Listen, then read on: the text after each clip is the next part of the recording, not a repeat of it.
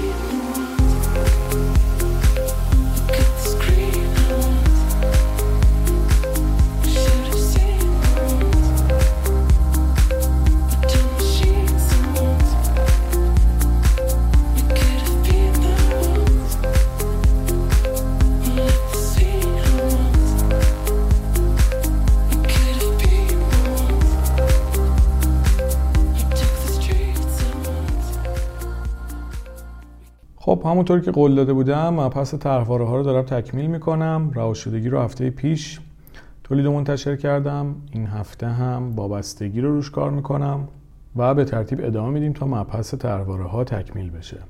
نکته دیگه هم که باید بگم، من توضیحات طرحواره رو توی صلح درون میدم، راهکارها، ریشه ها و مطالب تکمیلی توی شادی درونه که حتما میدونید شادی درون مکمل صلح درونه، اما شادی درون رایگان نیست و میبایست تهیه‌اش بکنید. بنابراین توضیحات طرحواره ها رو توی صلح درون گوش بکنید. اگر نیاز داشتید که به دنبال راهکارهاش برید و در واقع طرحواره رو حل بکنید در کنار مشاور و تراپیست، چون طرحواره ها نیاز داره که شما تخصصی موضوع رو بررسی بکنید. اما برای اینکه آگاهیتون بالاتر بره میتونید از راهکارهایی که اونجا هم گفتم استفاده بکنید، در جریان پروسه که باید برید قرار بگیرید و بعد با افزایش آگاهی، با افزایش دانشتون، با بیشتر کردن اطلاعاتتون تو این مسیر، حالا با کمک متخصص این مسیر رو تکمیل بکنید. تو اپیزود قبلی در مورد این موضوع صحبت کردم، بازم تکرار میکنم، مراجعه به مشاور و تراپیست درمان اصلی مشکلات ما برای مباحث سلامت روانه. اما برای اینکه شما اثری که باید رو بگیرید لازمه که آگاهیتون رو در این زمینه ارتقا بدید. یعنی کسی که بدونه مسئلش چیه خیلی فرق میکنه با کسی که میخواد اونجا تازه با یک سری مفاهیم اولیه آشنا بشه. و شاید مهمترین کاری که کتاب و پادکست میتونن برای شما انجام بدن این باشه که سطح آگاهی شما رو بالا ببرن تا بدونید که مس... مسئله شما، مشکل شما، گره شما و اون چالشی که تو زندگی باش روبرو هستید چیه و حالا با آگاهی بیشتر بتونید مسئله رو در پروسهش پیش برید و حلش کنید. البته خیلی از چالشایی که ما باش روبرو میشیم با افزایش آگاهی به صورت اتوماتیکوار هم میتونه حل بشه و همه مسائل ما اونقدر پیچیده نیستن که نیاز به تراپیست داشته باشن.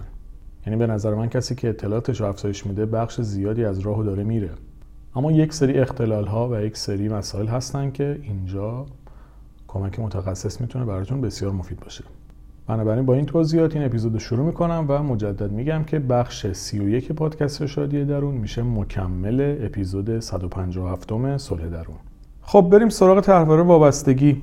شاید اگه بخوام تو دو تا جمله براتون تعریف بکنم اینجوری بشه که فردی که این طرحواره رو داره نگرش کلیش اینه که به تنهایی نمیتونه هیچ کاری انجام بده یا اینکه به تنهایی نمیتونه گلیم خودش رو از آب بیرون بکشه. در واقع این افراد خودشون رو برای تنها انجام دادن کارها ناتوان میبینن و خیلی نیاز به تصمیم گیری دیگران برای انجام کارهای خودشون دارن. شاید بیشتر مشابه کودکی باشن که دائما منتظر نظر و راهنمایی دیگرانه. در واقع فرد یک حس بی‌کفایتی میکنه در درون خودش که زمانی که با مشکلات مواجه میشه انگار فکر میکنه که نمیتونه به تنهایی از پس اونها بر بیاد و به شخص دیگه‌ای وابسته است تا بتونه این کمبود رو براش جبران بکنه. حالا اون کسی که میتونه بهش وابسته بشه افراد مختلفی میتونن باشن، میتونه والدینش باشن، میتونه پارتنر شریک عاطفیش باشه، میتونه دوستانش باشن، همکاراش باشن، بعضا حتی ممکنه به خود درمانگرشون هم وابسته بشن. یعنی خصوصا تو شروع درمان این طرحواره، شما مثلا فکر کنین طرحواره دارید، به تراپیستتون هم مراجعه کردین، ممکنه به تراپیست خودتون هم وابسته بشین که یک سری تصمیم‌ها رو اون براتون بگیره. اینش خیلی قضیه رو پیچیده‌تر میکنه که حتی ممکنه تو شروع کار اصولا کار درستی نیست، چون حل طرحواره وابستگی هدفش اینه که شما رو مستقل بکنه و بهتون کمک بکنه تا خودتون بتونید مجزا از دیگران برای زندگی و امورتون تصمیم بگیرید و به صورت مستقل با مشکلاتتون روبرو بشید. اما حتی ممکنه متخصصی که بهش مراجعه میکنید تو شروع مجبور بشه یه جایی بهتون کمک بکنه، تو این پروسه تصمیم گیری همراهیتون بکنه تا شما به اون نقطه برسید که خودتون وارد این زمین بشید و در واقع از این وابستگی فاصله بگیرید. تو اپیزودی که در مورد طرحواره رهاشدگی صحبت کردم گفتم گاهی این دو تا طرحواره همزمان با هم بروز پیدا میکنن، چون یک سری ریشه های مشترکی دارن که میتونه باعث بشه شما در واقع جفتش رو همزمان تجربه بکنید، با اینکه ما هم متفاوتن اما همپوشانی دارن. و یه ویژگی اصلی طرحواره وابستگی رو اگه بخوام براتون بگم، کسی که درگیر این طرحواره باشه ممکنه در اعتماد کردن به قضاوت‌های خودش مشکل داشته باشه و در انجام کارها و تصمیم گیریاش ممکنه مردد و دودل باشه. کسی که درگیر طرحواره وابستگی، زندگی خیلی براش طاقت فرسا و سخت میشه، چون که یه باوری ممکنه تو ذهنش شکل گرفته باشه که آدم بی‌عرضه‌ایه و خودش به تنهایی از پس امور خودش بر نمیاد و همین خاطر ممکنه که دائم دستش رو برای کمک گرفتن به سمت دیگران دراز بکنه و تو مراحل خیلی حاد ممکنه طرف حتی فکر کنه که اگه دیگران کمکش نکنن و از پس زندگیش بر نمیاد و ممکنه از بین بره. این فرد در مقابل پذیرش مسئولیت‌هایی که توی زندگی داره با خودش تو چالشه و تا جایی که بتونه از پذیرش اون مسئولیت‌ها سر باز میزنه یا به تعبیر دیگه شونه خالی میکنه از زیر بار مسئولیت‌ها. و میدونید بدیه داستان چیه؟ این تجربیات به مرور شکل میگیره ها، یعنی آروم آروم این اتفاق میفته، ولی یه جا ممکنه شما برسید که واقعا باور بکنید که در انجام کارهای خودتون واقعا ناتوانید و بدون کمک نمیتونید انجامش بدین. حالا موقعی که تست خواستیم با هم بزنیم براتون توضیح میدم. این طرحواره وابستگی هم باز طیفه، من از طیف متوسط تا حادش رو دارم تو صحبتام توضیح میدم. لزومی نداره شما تمام این ویژگی‌ها رو داشته باشین، بستگی به شرایطی که دارید تو این طیف قرار میگیرین و هر چقدر شرایطتون حادتر باشه نیاز به بررسی تخصصیتون بیشتر میشه.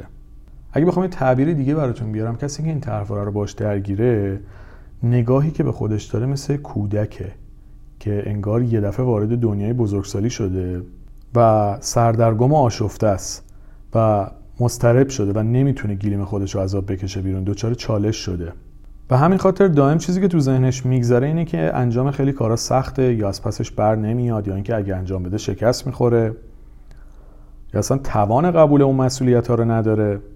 بنابراین وقتی چنین حسی در درون شما شکل بگیره و ایجاد بشه، حالا ناخودآگاه به نقطه‌ای میرسید که خودتون نمیتونید از پس امورتون بر بیاید دیگه. اینجا چه اتفاقی میفته؟ اینجا وابستگیتون به افراد دیگه بیشتر میشه، یه موضوع دیگه میاد وسط که میشه مبحث رهاشدگی، که حالا با خودتون ممکنه فکر کنید که بدون اون آدمی که داره به من کمک میکنه من چجوری میخوام زندگی بکنم یا چجوری بدون راهنمایی این آدم توی زندگیم تصمیم گیری بکنم، چون با خودش فکر میکنه که من خیلی از کارا رو نمیتونم تنهایی انجام بدم دیگه و حتما یکی باید باشه که به من کمک بکنه توی انجام اونها. بنابراین تنها راه حلی که به ذهنش میرسه توی موقعیت‌ها اینه که از دیگران کمک بگیره و برای اینکه مطمئن بشه اون آدم رهاش نمیکنه ممکنه به هزار تا کار درست و غلط هم دست بزنه تا در واقع اون آدمو تو زندگی خودش حفظ بکنه.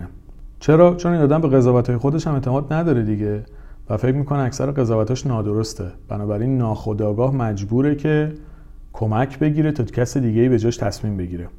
این طرحواره وابستگی خیلی چالش‌های مختلفی رو میتونه برای آدم‌ها ایجاد بکنه، یعنی میتونه تو مراحل حادش فرد رو دچار اختلال بیرون هراسی هم بکنه و حملات وحشت‌زدگی زیادی رو هم میتونه تجربه بکنه.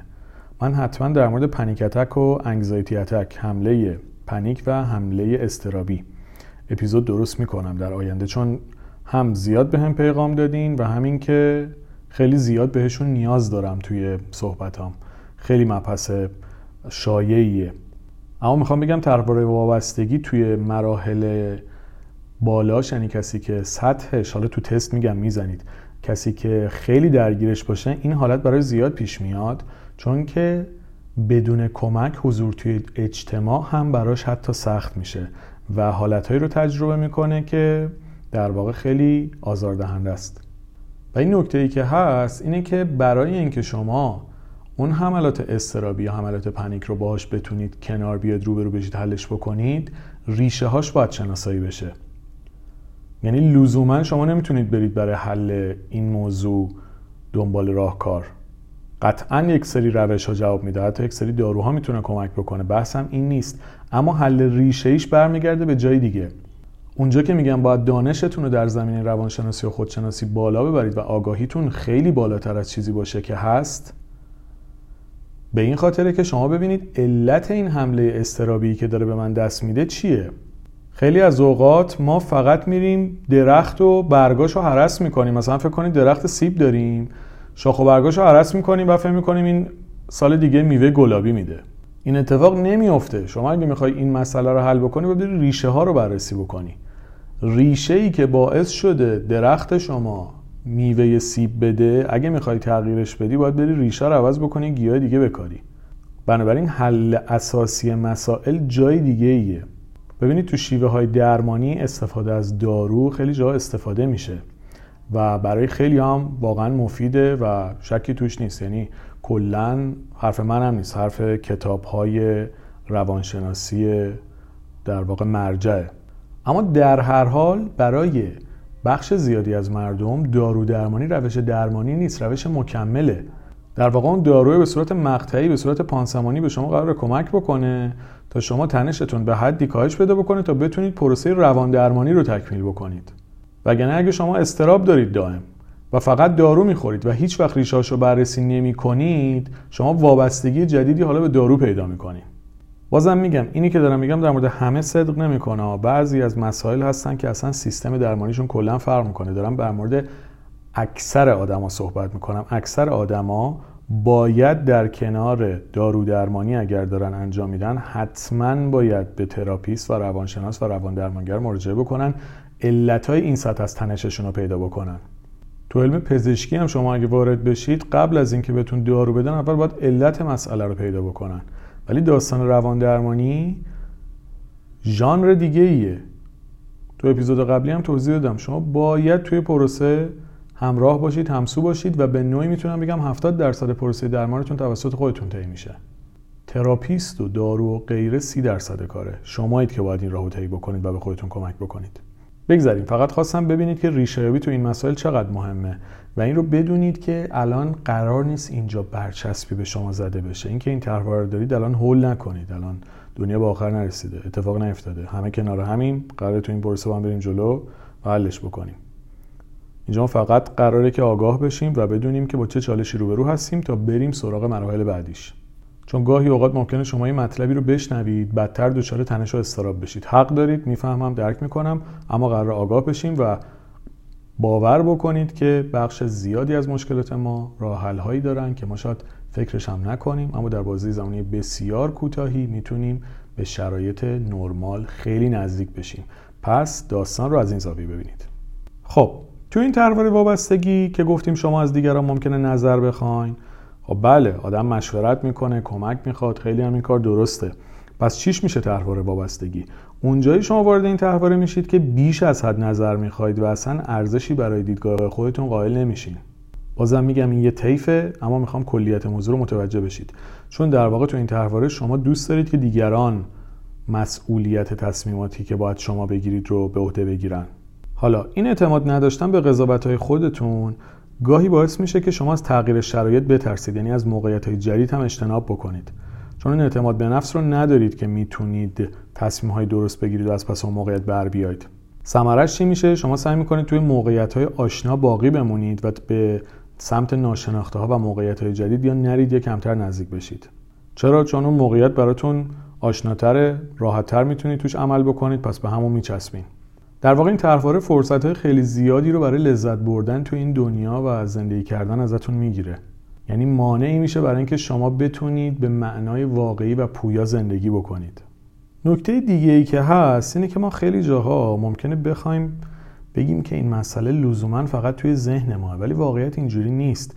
شما وقتی سال‌ها یک سبک زندگی رو در پیش بگیرید، اون بخشی از وجودتون میشه و عادت میکنید به این که مسئولیت خیلی کارا رو به عهده نگیرید و دائم در طلب کمک از دیگران باشید. ببینید شما وقتی همیشه از چالش‌ها فرار کردین و خودتون با عواقب تصمیماتون روبرو نشدین، در واقع یک ضعف توی این مهارت رو پیدا میکنید. یعنی یک ترسی تو وجودتون شکل میگیره که خب من واقعا نمیتونم از پسش بر بیام دیگه. یعنی تو قدم اول ممکنه موضوع ذهنی باشه، ولی وقتی سالها با این تفکر زندگی کردید دیگه باورتون شده، باورتون اینه که من از پسش بر نمیام، نمیتونم. و هدف اینه که شما آروم آروم خودتون رو پیدا بکنید و به این باور برسید که نه، داستان این شکلی نیست و میتونید از پس این موضوع بر بیاین. اما نیاز به تمرین دارید، نیاز به کسب مهارت دارید و نیاز به بررسی گذشته‌تون دارید تا ببینید چی شده که به این نقطه ها رسیدین. یه نکته دیگر هم بگم، بخش بیست و سه شادی درون که تکنیک تخلیه فکره، تقریبا توی تمام اپیزودایی که من ساختم و میسازم و خواهم ساخت کاربرد داره. حالا دوست داشتین اون اپیزود رو هم گوش بکنید. تکنیک تخلیه فکر که توی کتاب اولم هم در موردش صحبت کردم، ولی توی بخش بیست و سه اومدم روش عملیشو کامل توضیح دادم که چجوری باید این پروسه رو طی کنید. در واقع بهتون کمک میکنه شما بیاید مسائلی که در ذهنتون میگذره رو بنویسید، افکار و احساساتتون رو بنویسید. و این خیلی تو پروسه حتی مراجعه به مشاور هم بهتون کمک میکنه، چون شما انگار دارید یک پرونده برای خودتون تشکیل میدید که چی، که من توی اینجا این احساس رو تجربه کردم، این فکر تو ذهنم بوده، این حالت برام پیش اومده.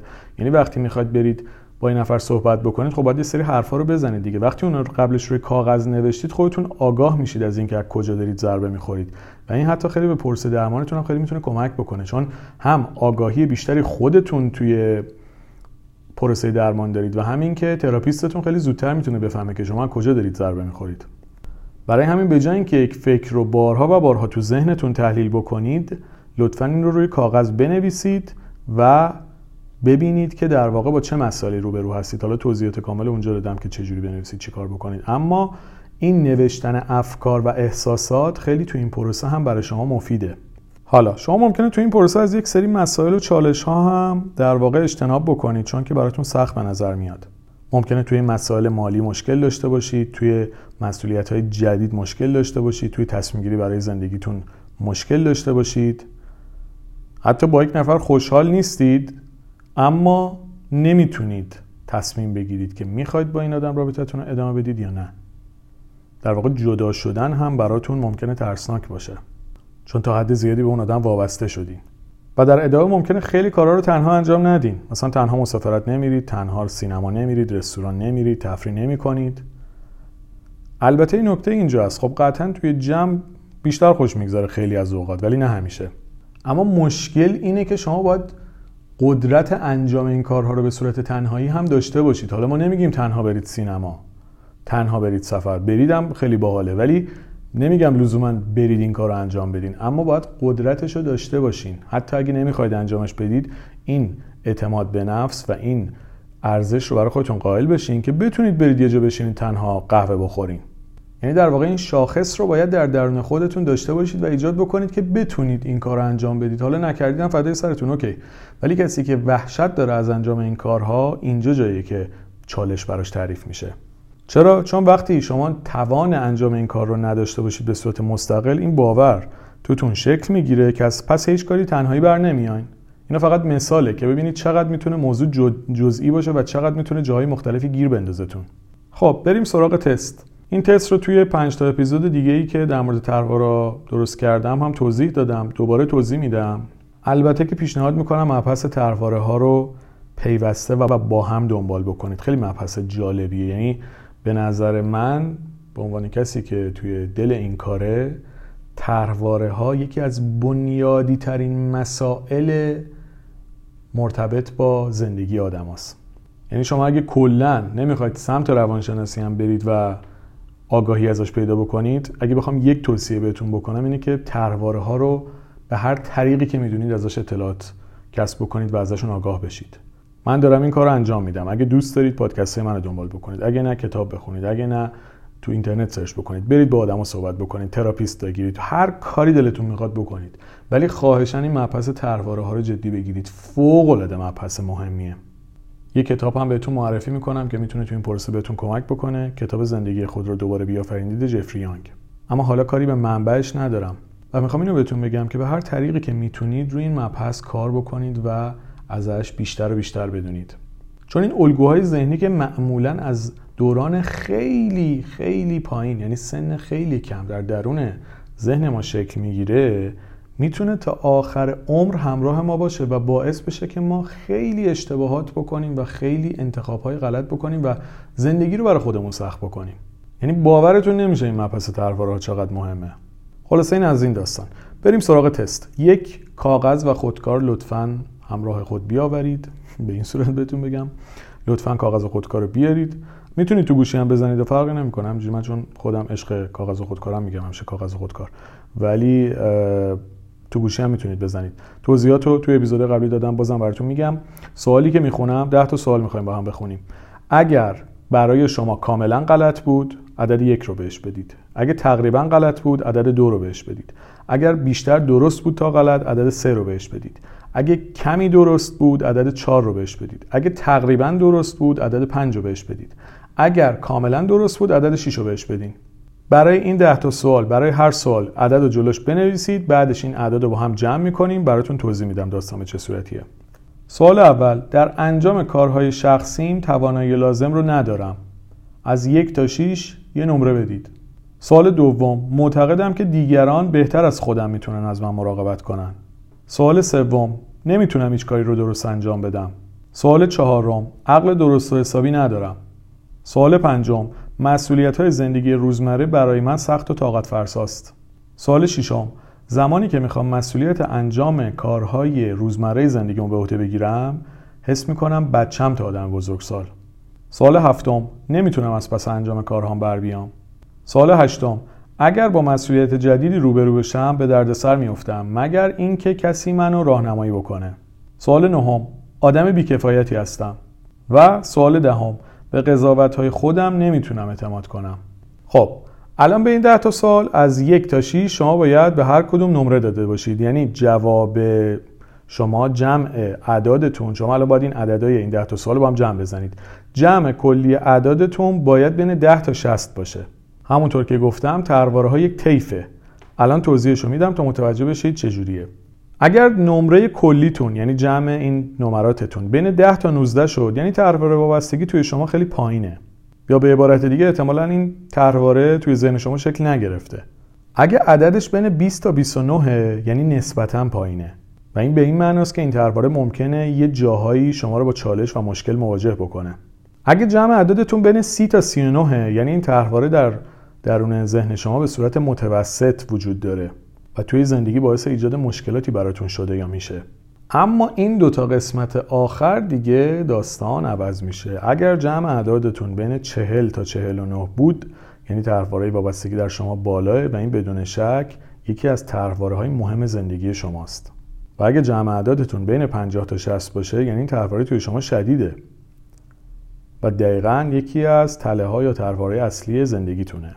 دوستانی که اعدادشون بین چهل تا شصت بود به طور جدی پیشنهاد میکنم که این پروسه رو دنبال بکنن. البته که اون ورژن متوسطش هم خیلی جالب نیست، یعنی این دوستان هم لازمه که پیگیری داشته باشن. ولی کسی که این نمرش در واقع توی دسته بالا یا دسته شدید بوده، یعنی که خیلی جاها ممکنه زندگیش با چالش مواجه بشه، پس بهتره که خودش زودتر پیگیری بکنه و این مسئله رو بره دنبال حل کردنش. خب قبل از ادامه دادن یه چند تا نشانه دیگه هم میخوام توی طرحواره وابستگی براتون بگم که در واقع کم بحثو کامل‌تر بکنم. ببینید یه کسی که درگیر این طرحواره است ممکنه خیلی از اوقات در زمانی که با مشکل روبرو میشه خیلی راحت تسلیم بشه، چون مهارت‌های مواجهه با مشکلات رو یاد نگرفته. حتی ممکنه کارهایی که مسئولیت زیادی داره رو رد بکنه و اصلا قبول نکنه. مثلا توی شغلش ممکنه بخوام بهش ترفیع بدن و موقعیت شغلش بالاتر بره، ولی این آدم از ترس این که نکنه از پس اون مسئولیت بر نیاد ممکنه اصلا اون موقعیت جدید رو قبول نکنه. و یه نکته دیگه‌ای که باز خیلی مهمه توی این موضوع اینه که این فرد ممکنه که تنهایی زندگی کردن رو تجربه نکرده باشه، یعنی تمایلش به استقلال زیاد نباشه، چون که در کنار والدینش ممکنه احساس امنیت بیشتری بکنه دیگه. پس خیلی اولویتش نیست که بره تنها زندگی بکنه. حالا شما چه شرایط دیگه ای رو توی این طرحواره وابستگی ممکنه تجربه بکنید؟ ببینید همونطور که گفتم شما توی طرحواره وابستگی از تغییر وحشت دارید و جلوش مقاومت میکنید، چون فکر میکنید که در واقع این وابستگیه برای شما امنیت داره، اما در کنارش همزمان یک حس خشمی هم ممکنه در درون خودتون داشته باشین. یعنی شما وابسته شدید تا احساس امنیت بکنید، ولی از این که به دیگران وابسته شدید احساس خشمی هم در درونتون دارین. حتی بعضا ممکنه برای اینکه اون حمایت رو داشته باشین و در واقع تحت حمایت دیگران باشید، اجازه سوء استفاده بهشون بدین و از هر فن و روش استفاده بکنید که اونها رو کنار خودتون نگه دارین. به نوعی انگار شما نقش یه آدم مطیع و زیردست رو میپذیرین که پذیرش این نقش خودش باعث ایجاد خشم تو شما میشه. خشمی که حتی ممکنه خودتون هم ازش آگاه نباشید ولی در درونتون وجود داره. یعنی در واقع شما نسبت به همون کسی که بهش وابسته شدین یک خشمی هم در درونتون دارید و معمولاً اون جسارت ها رو هم ندارید که بخواید خشمتون رو به این آدم ابراز بکنید، چون میترسید که اون فرد برنجه و باعث دوری از شما بشه و در واقع اون سرویس ها هم دیگه بهتون نده. یعنی در واقع توی طرحواره وابستگی شما انگار به یه آدم بسته شدید، قفل شدید روش. از یه طرف دوست ندارید توی این موقعیت باشید، از طرف دیگه توی این موقعیت هستید. وقتی هم میخواید فاصله بگیرید، ترس تمام وجودتون رو ممکنه بگیره. بنابراین ممکنه شما حتی نیازها و هیجانات و خواسته هاتون رو هم به صورت آزادانه بیان نکنید، چون که میترسید اون آدم به هر دلیل ناراحت بشه و از پیش شما بره. البته بعضی از آدما هم هستن که این در واقع شرایط رو با خشم اتفاقا ابراز میکنن. یعنی در واقع این افراد حس میکنن حق دارن که به دیگران وابسته بشن و مسئولیتاشون رو به دوش اونا بندازن. اینم موقعی اتفاق میفته که شما همزمان درگیر تله وابستگی و استحقاق بشین. طرحواره یا تله زندگی استحقاق هم اپیزود چهل و دو صلح درون اونم گوش بکنید. بنابراین اگه درگیر این مسئله شده باشین، موقعی که خواستهاتون برآورده نشه ممکنه عصبانی بشید و با دیگران بد اخلاقی بکنید. اما بریم سراغ اضطرابی که طرحواره وابستگی با خودش به زندگیتون میاره. قبلتر هم توضیح دادم، حمله های وحشت زدگی و بیرون هراسی توی افرادی که در واقع این طرحواره وابستگی دارن خیلی شایعه، چون در واقع این افراد نمیتونن خیلی مستقل عمل بکنن، پس محیط میتونه براشون چالش آفرین باشه. به نوعی میشه گفت رفتارهای کسی که درگیر طرحواره وابستگی یک مقدار به بچه ها شبیه و ویژگی‌هایی رو نشون میده که به سنش نمیخوره و پایین‌تر از سنشه، که این ترس در نهایت باعث درماندگی ما هم میشه دیگه. در هر حال چه به مرحله حمله وحشت‌زدگی برسید، پنیک اتک برسید، چه نرسید، طرحواره وابستگی یک اضطرابی رو به زندگی شما میاره، چون حتی تغییرات طبیعی زندگی هم ممکنه برای شما خیلی سخت باشه. حالا این هر چیزی میتونه باشه: ادامه تحصیل، ارتقای شغلی، ازدواج، تولد بچه‌تون. یعنی حتی تغییرایی که برای شما به ظاهر مثبت به نظر میاد هم میتونه باعث رنج و عذاب و اضطرابتون بشه.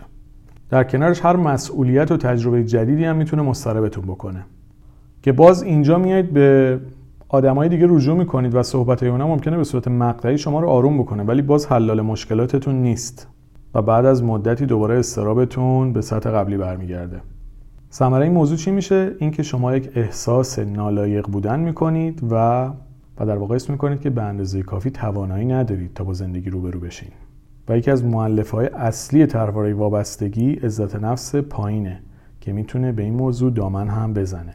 اما این طرحواره وابستگی فقط این شکلی که تا الان توضیح دادم، یعنی در واقع جلوه و نمایشش فقط اینهایی که گفتم نیست، یه جلوه دیگه هم داره و اونم در مورد افرادی که تظاهر به مستقل بودن میکنن و در واقع مستقل نمایی انجام میدن، ولی در درونشون اون وابستگیه و اضطراب خیلی شدیده. حالا این گروه کیان؟ کسایی که خیلی سخت تلاش میکنن تا خودشون رو مستقل نشون بدن و پیشرفت بکنن و در واقع اون بی‌کفایتی که در درونشون حس میکنن رو یه جور دیگه جلوه بدن. بخاطر همین دائم در تلاشن تا خودشون رو به دیگران ثابت بکنن و روی پای خودشون وایسن. ممکنه طوری هم نشون بدن که اعتماد به نفس خیلی بالایی دارن و اصلا اضطرابی رو تجربه نمی‌کنن، خیلی آدمای لایقی ان، اما تو درونشون تا با یه چالشی روبرو میشن به هم میریزن، اما طوری رفتار میکنن که دیگران متوجهش نمیشن. ببینید، مسئله طرحواره ها این نیست که ما جلوی دیگران خوب به نظر بیاییم، مهم اینه که تو درون خودمون چی داره میگذره. کسی که درگیر این طرحواره است ممکنه خیلی جا توسط دیگران به عنوان رهبر و تصمیم گیرنده هم انتخاب بشه، خیلی هم خوب عمل بکنه، اما تو درون خودش داره سکته ناقص میزنه، از شدت اضطراب و دلهره رنگ به رخسارش نمونده تو درون خودش، ولی تو بیرون خیلی قوی نشون میده. ممکنه حتی این آدم موفقیت‌های زیادی هم داشته باشه و تو هر کاری هم تلاش بکنه اول باشه، اما ترس از اشتباه کردن و خطا کردن و کامل نبودن در درونش داره نابودش میکنه. از قضا این آدما تمام تلاششون اینه که بگن خودشون به تنهایی و بدون کمک دیگران از پس کارها برمیان. به همین خاطر ممکنه هیچ وقت از کسی کمک نگیرن و حتی در زمانی که واقعا به کمک دیگران نیاز دارن باز هم ازشون درخواست کمک نکنن. بنابراین به این افراد میگه مستقل نما. چون این افراد درسته که تظاهر به مستقل بودن میکنن و از هیچ کسی هم کمک نمیگیرن، اما تفکر کلیشون اینه که کمک گرفتن عیب، مشکل، ضعف. یعنی طرف فکر میکنه اگه کمک بخواد مثلا آبروش رفته یا شخصیتش زیر سوال رفته. بنابراین از کسی مشورت نمیگیره، کمک هم نمیخواد چون اینو یک نوع ضعف و آسیب‌پذیری میدونه. حالا این مستقل نماها یه چالش دیگه هم دارن. چون ممکنه که نخوان این احساس وابستگی رو بپذیرن. یعنی تو ممکنه این اپیزود الان گوش بکنن، این رو هم تو خودشون ببینن ولی انکارش بکنن. در هر حال چه انکارش بکنید چه نکنید، موضوع با خودتون. اما اگر جزء افرادی هستید که این ویژگی رو دارید، شما درگیر طرحواره وابستگی هستید، حتی اگه این موضوع خوشحالتون نمیکنه. چون شاید به ظاهر نشون بدید که وابسته نیستید، اما از درون این احساس وابستگی همراه شما هست. و هر لحظه ممکنه از این که به دیگری وابسته بشید بترسید و وحشت داشته باشید. بنابراین شما هم دائم یک اضطرابی رو همراه خودتون دارید. خب دوستان، این توضیحاتی که در مورد طرحواره وابستگی می‌خواستم براتون بدم تا باهاش آشنا بشید و ببینید چه جوریه. واقعا میتونه زندگی آدمو فلج بکنه طرحواره وابستگی. اول اپیزودم گفتم لذت بردن از زندگی رو میتونه تا حد زیادی کاهش بده. به خاطر همین به عنوان یک دوست ازتون میخوام واقعا دانش و آگاهیتون رو در مورد این طرحواره بالا ببرید و اگه درگیرش هستید حتما دنبال حل کردنش باشید. نکته پایانی همین که ریشه ها، راهکارها و روش‌هایی که تو این پروسه بهتون کمک میکنن رو توی بخش سی و یک پادکست شادی درون تولید میکنم و منتشر میکنم که اون رو هم میتونید تهیه بکنید و این اپیزود رو هم گوش بکنید. روش تهیه پادکست های شادی درون و آرامش درون رو هم توی متن همین اپیزود براتون می‌نویسم که این دو پادکست مکمل صلح درون هستن. دوستان عزیزم، امیدوارم که این اپیزود هم براتون مفید بوده باشه. با روز بهترین برای تک تکتون. شاد و سلامت باشید.